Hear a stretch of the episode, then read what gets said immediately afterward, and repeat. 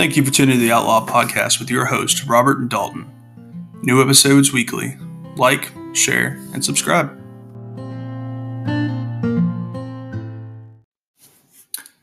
Good afternoon, everybody. Uh, welcome to the podcast. Um, today, we're going to be going over something that I'm sure um, a lot of people have seen uh, in the news um, over the past, you know, year or two and it's surprisingly surprisingly enough, it's not the war in Ukraine, but we'll get to that. Um, today, I'm going to be talking about the um, this whole woke army debate, um, um, where it came from, and you know some supporting documentation for it um, for both sides. Not even really for both sides. I don't think anybody's really contesting the woke army theory, except for the uh, you know the top uh, top level political leaders and military brass themselves. Um, without getting into too much detail, I myself am in the military, um, but due to um, due to the we'll say um, controversial um, topic I'm, I'm, talking about, I'm, I'm not going to review or reveal um, units or anything like that that I'm a part of and are deployed with. Um, so this uh, this is coming straight out of military times. Um, uh, it says in the first art or the uh, first paragraph of the article, uh, it says the Army missed its recruiting goal by 15,000 new soldiers in two, uh, 2022, coming up a staggering 25% short of its goal um, at a time when each services were struggling to meet their benchmarks. So, I mean, you're talking about coming up a quarter, you know, short of their goal. And 15,000 people might not seem like a lot, but in the world of the army, that's that is that is a substantial amount of people um, in terms of the amount of training that fifteen thousand people could possibly receive. Um, you know that all the different MOSs, you can make fifteen thousand people extremely lethal um, on any battlefield, really. Um, so the fact that they came up fifteen thousand short, I cannot remember off the top of my head what the uh, what the current number um, of active duty, reserve, and national guard um, service members are, but 15,000 people, um, um, you know, men or women, or you know, regardless of the MOS they, they would choose, um, in, in this, you know, hypothetical scenario, that's a lot of people, and that's that could that could help boost the force up just a little bit. Um, the big thing um, that at least I've seen um, that like from the personal side of um, the woke um, army, um, I was recently at a school down at uh, Fort Benning, Georgia, um, which is home of the uh, the armor, the cav, and the infantry. Um, and me and some uh, classmates of mine were going. Uh, we went to the uh, the army dining facility there on post, and um, they basically at this specific DFAC they split it in half. You have one side for um, the TRADOC, um, you know, the basic trainees, um, and they have the drill sergeants walking around and whatnot, and other side is just, you know your NCOs, your officers, um, people who are part of the, the actual organic units there. And uh, remember, I was I think I was in line at the salad bar right there once you get off the, the hot plate line, and there was a there's a recruit that went to the other side, and they have it very specifically split for a reason. And the drill sergeant, which blew my mind, she didn't yell, she didn't. She didn't even raise her tone. She had the one of the nicest tones. Uh, this female drill sergeant did, and told the soldier, the recruit, or whatever you want to call it, um, that uh, they didn't need to use this side of the line. They needed to use the other side of the line because it was quicker um, and it was designed just for the basic trainees. And I was taken back. Um, it's kind of funny, but I, I, was taken back by the statement because when I went through basic training, um, number one, I went to Fort Sill, and um, you know that that base is pretty much split in half. You know, you have the TRADOC side, which is just basic training, and you have the other side where they have uh, they have the um, the AIT barracks for uh, 13 Bravos, 13 Foxtrots, um, 13 Mikes, 13 Juliets, and uh, 13 Romeos, and then you have the actual organic units there. So we didn't really interact with anybody. We didn't inter- interact with Big Army um, when I was in basic training. But it was just it was funny for me to watch because um, if, if we had ever done that in a hypothetical scenario, then we would have gotten pretty much pummeled into the ground. I mean, it's not it was that was not a thing. Like even you know you could be a specialist, we'll say in you know in army basic training, and a PFC uh, on active duty in a regular unit pretty much would outrank you at that point because they've obviously put more time in. So it was it was extremely funny for me to watch, and it really did spark up my own mental headspace as far as like the woke army. Um, and even the Army Times, the uh, their you know the Army's magazine, even had an op-ed about the whole woke army debate. Um, and I'm split on it um, personally. Um, I really am because, um, especially when it comes down to people talking about the trying to prevent uh, radicalism um, within the you know the army's ranks and the whole uh, sexual harassment assault um, prevention uh, program which I agree with. Um, I don't think soldiers need to be sexually assaulting or you know doing anything like that to each other. Um, I personally have not seen or experienced it firsthand, and I'm glad. I'm glad the unit I'm I, you know I'm, I'm in is not. We they just don't tolerate it, um, and I, I don't think I've ever seen it happen um, within my uh, my battalion. But um, uh, the big thing is with the whole woke army debate. It, it really stemmed from the new generations of new generation of soldiers, and I call them the new generation, the post. I really call them the post uh, 2000 or the post 9 11 um, kids. There's a difference. There's post 9 11 vets, and then there's post 9 11 kids. Post 9 11 vets are the guys that, you know, we spent the past 20 years fighting GWOT. Um, and I was lucky enough to be a part of the whole, the GWOT um, deployed to uh, the Middle East, Iraq, um, Kuwait, that whole area in 2018, 2019. So I got to have my little bit of GWOT. still not comparable to to the early days of Iraq and you know Afghanistan, but um, you know I was able to make my little mark in history there. But the post 9/11 kids, um, I personally have a soldier who was born in 2000. I think he was October, November of 2001, and for them, the uh, the whole joining the military it doesn't have that same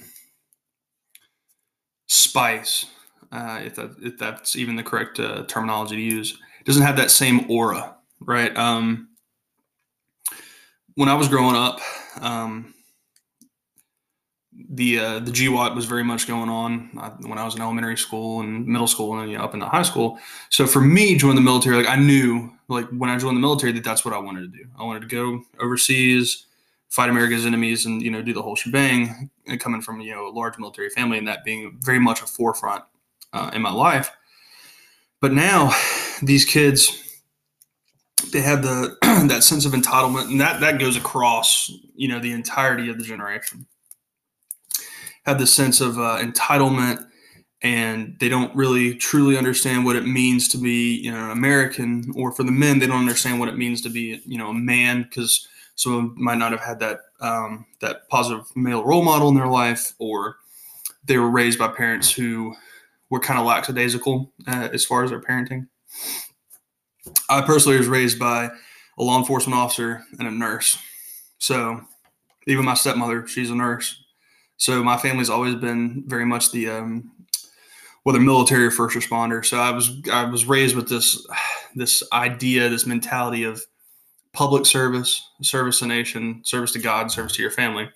And a lot of the kids now they don't have it. Um, they just I to be honest with you, for some of the kids I hear complain about the military, it honestly questions makes me question why they join now. Everybody who's spent more than a day in the United States military understands like people are going to complain, people are going to bitch because there's always something there. I mean, it's you know whether it's the early wake ups or the late nights or being out in the field in any weather condition, like there's always something to complain about. At the end of the day, like it's a normal thing. But one of the basic things is um, you know grooming standards um, and the big thing i found and it's not all females but you know i'd say probably about a 60 40 40% of uh, the females that i've met in the military um, do not they don't abide by ar 670-1 or um, uniform code for appearance. Um, they you know have their nails in any which way they want have their hair in any which way they want. Um, they just don't bring credit Um, they don't wear the uniform properly. They don't wear the uniform correctly. They don't wear it with pride. Um, and then the 60%, they do, I mean, they do everything to a T. Um, and you know how it should be, and I, that shouldn't be a remarkable thing. It should be the standard, and it is the standard. But with the whole going back to the whole woke army debate, is especially in the NCO community for the non-commissioned officers, the uh, the whole new policies and everything like that, they've made it extremely hard. And when I say they, I mean the top level brass, the Pentagon, all the way up to the uh, the administration, the at the uh, the top level, um, have made it extremely hard for NCOs to NCO. What I mean by that is to correct soldiers on the spot, to provide corrective training. Um, some people have they you know you can get into a whole debate. Well, is it better to do counselings or is it better to do you know take them to the woodline and you know do corrective you know PT? Um, and I you know for me personally, it's a it is a situational basis, right? So there's some there's some instances that you can correct by doing a developmental counseling, outlining what the soldier did wrong, going back um, creating a course of action, talking to them about it, identifying, you know, why they did it, or it was it complete ignorance, you know, going through the whole, basically analyzing the whole situation. Or there's some instances where it is necessary to immediately remove them from the situation, take them to the wood line, and provide, you know, corrective training. Where, like, for the physical appearance, um, whether it's, you know, hair out of rags, facial hair, earrings, nails, anything like that, like, I feel the first time around, it could be a developmental counseling. Okay, you lay out everything that states in AR 670 1, um, go over it with them, you know, make sure they understand it, you know, have them through their own mental, you know, not mental, but their own thought process go through and be like, all right, that's where I messed up. You know, I didn't know this, or I did know this, or whether it was complete ignorance. Um, and you go from there. And if it's, you know, if the problem corrects itself by doing the developmental counseling, awesome. If not, the next time it happens, you go through the whole taking to the wood line, you know, do the corrective uh, physical training, um, and you know, really, really reinstill the whole like you are a soldier and you will follow the standards. And the standards are set in place for for a specific reason. And I know when I was a young private in a PFC, I didn't understand at the time why certain things were harped on at such a such a you know repetitive nature like making sure your boots are you know serviceable make sure your uniform serviceable um, making sure your hair is correct your nails your facial hair everything about your general military appearance. I didn't really understand that until you know i became an e4 and then on to uh, become an nco um, it, it's all based on first impressions. Um, and if you can get the little things right i had an nco growing up who um, he always he said it and i've heard it said um, you know a ton of times in my life but he said if you can master the small things then when those big situations come up those big problems you're able to dissect and engage those problems at a much more efficient rate right um, we talk about like you have the, you have your 50 meter targets you have your 100 meter targets you have your 200 meter targets hit that 50 first because it's closer and it's going to be easier and then you work your way out and you know basic military appearance um, that is a 50 meter target. Like that is something that you wake up in, in the morning every day and you know I have to have I have to shave. I have to make sure my hair is serviceable. I have to make sure my uniform, my boots, my down to your patrol cap, your watch, you know, making sure you have your ID card on you. Which for some reason that has become a a thing that is is not um, like a known thing. Like I constantly ask my soldiers, "Hey, you got your ID card on you? Hey, do you have your ID card on you?" And you'd be surprised. I mean, how many people say like, "Oh no, negatives aren't out." You know, I left it at, at the house, or I left it in my room, whatever. And it's just it's one of those things that I've never really been able to wrap like wrap my head around the fact that like, why don't you have your ID card? So that's another thing. That's just a whole other you know tangent you can go on with the woke military uh, or the woke army.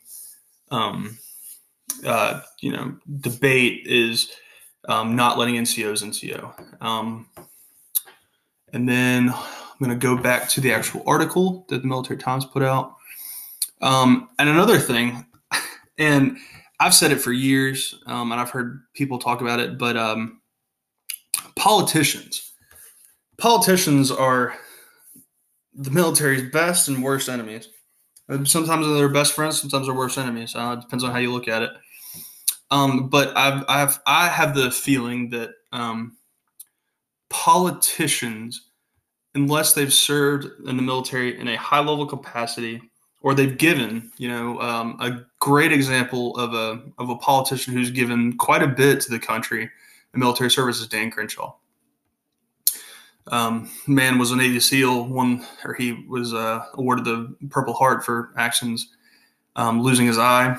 Um, so, like him making, you know, remarks and suggestions for the military of how they should run things or change things, I, you know, I can get behind that. But you know, a senator from, you know, BFE or a senator from, you know, a background that has no military, you know, like no military history in his family or not his family, but in his own personal life, I don't think that they should be out there, you know, making comments or saying like, "Hey, the military shouldn't do this," or hey, the military should do that."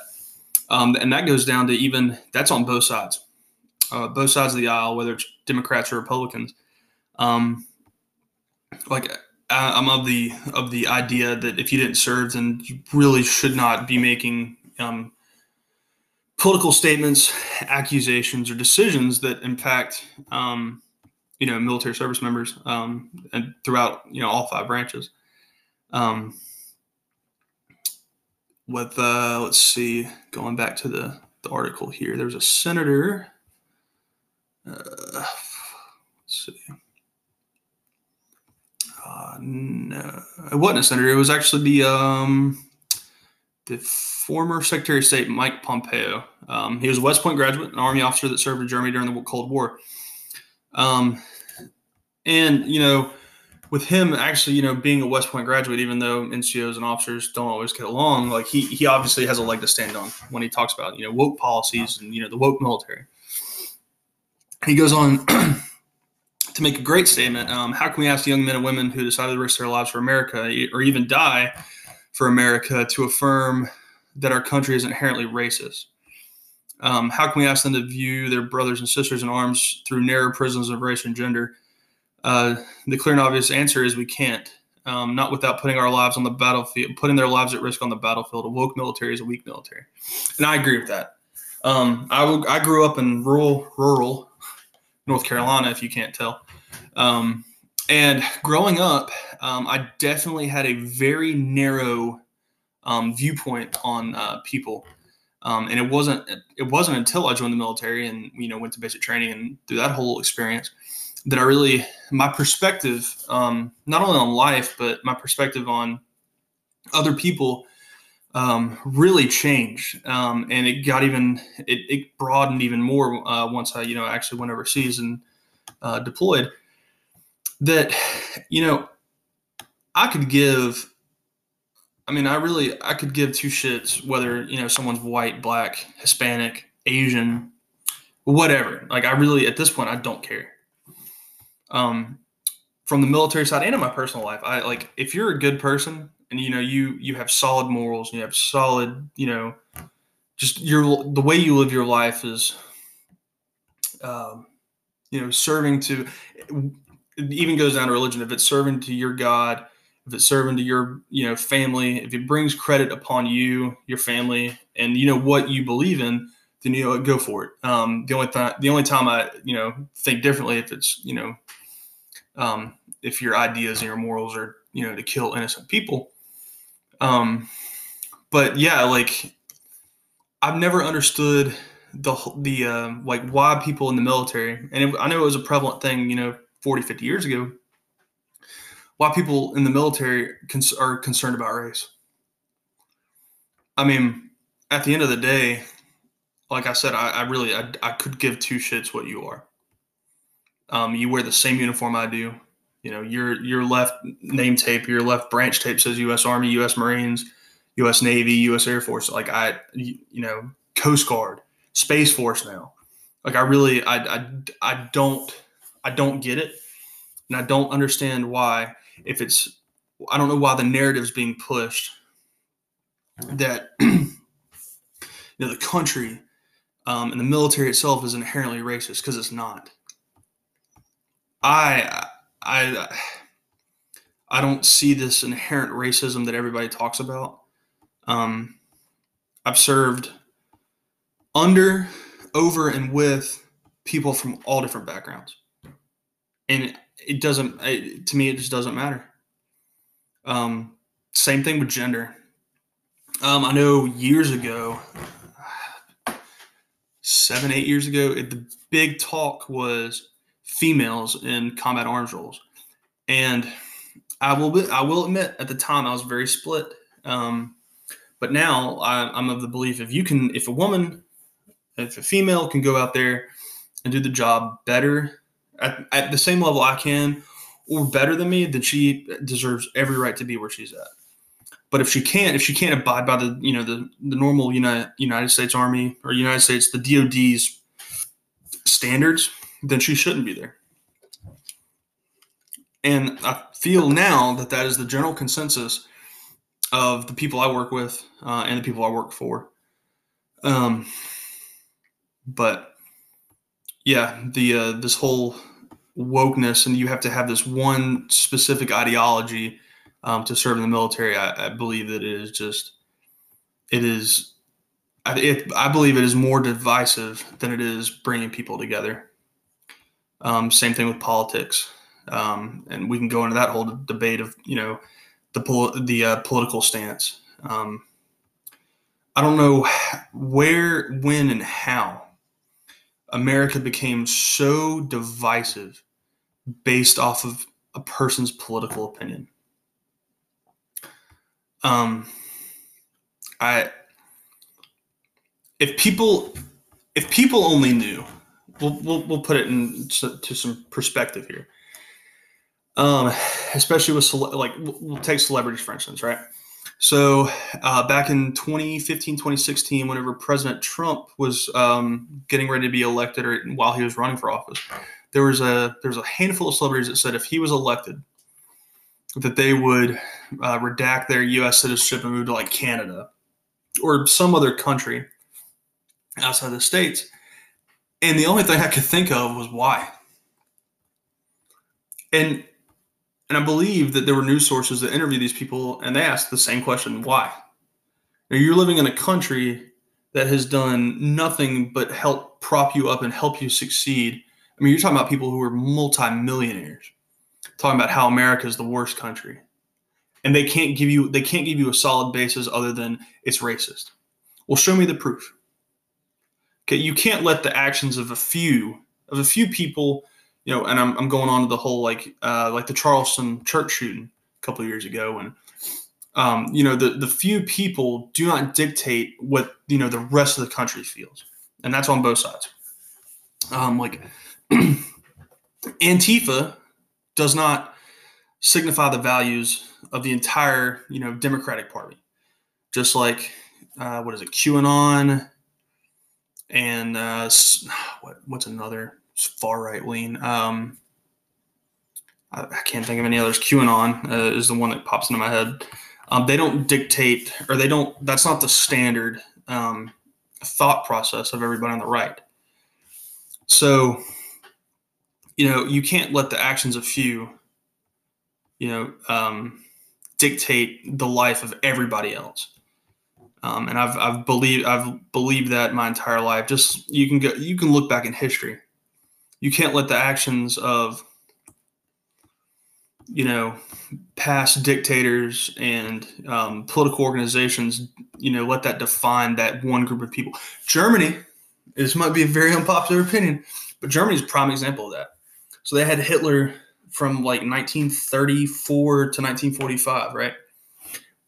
But throughout their with their their uh, policies and their political um, development over the last 80 years, they have not let that that that dark that dark spot um, in their history, you know, define who they are as a people, how define who they are as a country, and with their current political um, you know, standing.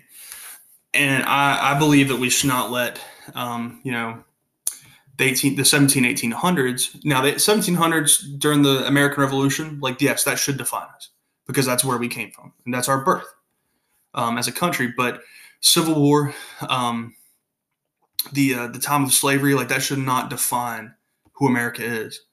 Um, and it's okay. Like it's good to talk about those things and how like how those things are you know bad. Obviously, I know that sounds like super cliche, but how those things are are bad in in, in history.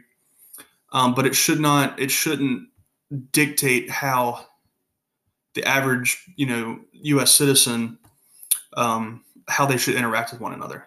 Like just because you know slavery was a thing, we sh- you know we shouldn't make you know white people better than black people or black people better than white people at a very like a super like dumbed down level like nobody's better than one another um, and that's one thing that the military is is very good about is it takes away the individualism because um, everybody has to work together as a team to get the job done you know complete the mission you know what have you um, and I wish I just I would I would love nothing more to see Americans come together under that same idea that if we want to make this country better, then we've all got to work together.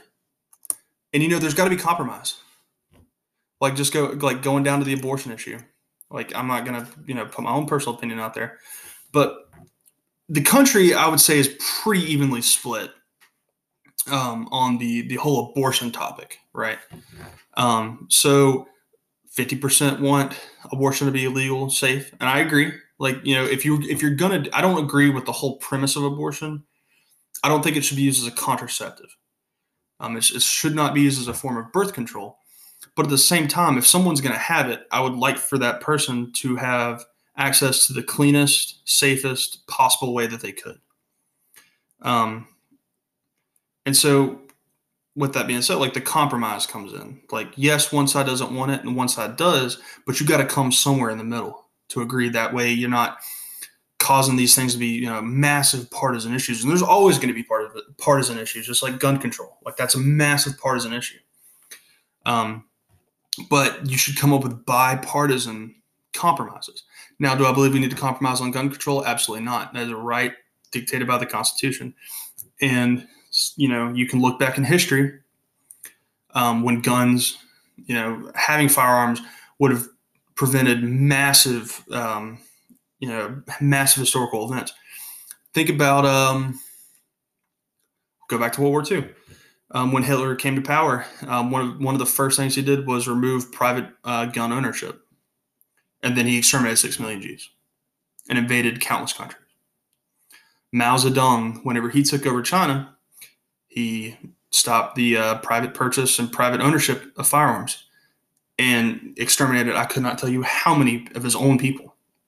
Same thing with Stalin, Lenin, any any massive communist or fascist regime, they all pretty much go by the same playbook as far as, um, uh, let's see, censoring um, the news, censoring you know media outlets, taking away private ownership of weapons, taking away private ownership of businesses, homes, everything like that. Like they make sure the government owns everything. That way you can have total control. So I, the the gun control debate, I will never stray away from the fact that gun con- the only good gun control is no gun control. Now I agree with I agree with background checks. Um, if anybody's ever bought a gun anywhere in the states, you have to fill out the uh, the forty four seventy three, I believe it is. Um, if you don't know, it's a piece of paper that you fill out um, before you can buy a gun. It gets sent up. They do a background check on you, make sure you're not a felon, um, and go through that whole side before you can even purchase a gun. And if there's anything in your background that's a red flag, they will hold it until it's cleared. Um, and if obviously if you don't, like it's a five ten minute process, you get it back, then you can go on and purchase your weapon. Um, but uh, yeah, I just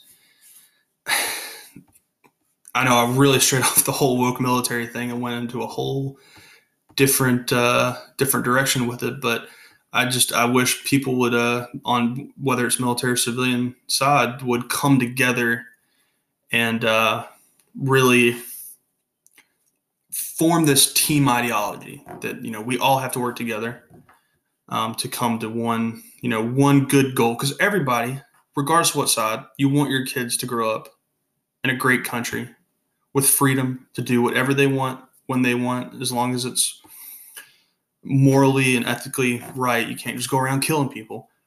But everybody wants their kids and themselves to grow up in a happy, prosperous, wonderful, united country. Um, and I think that that's something that everybody can agree with from the top down.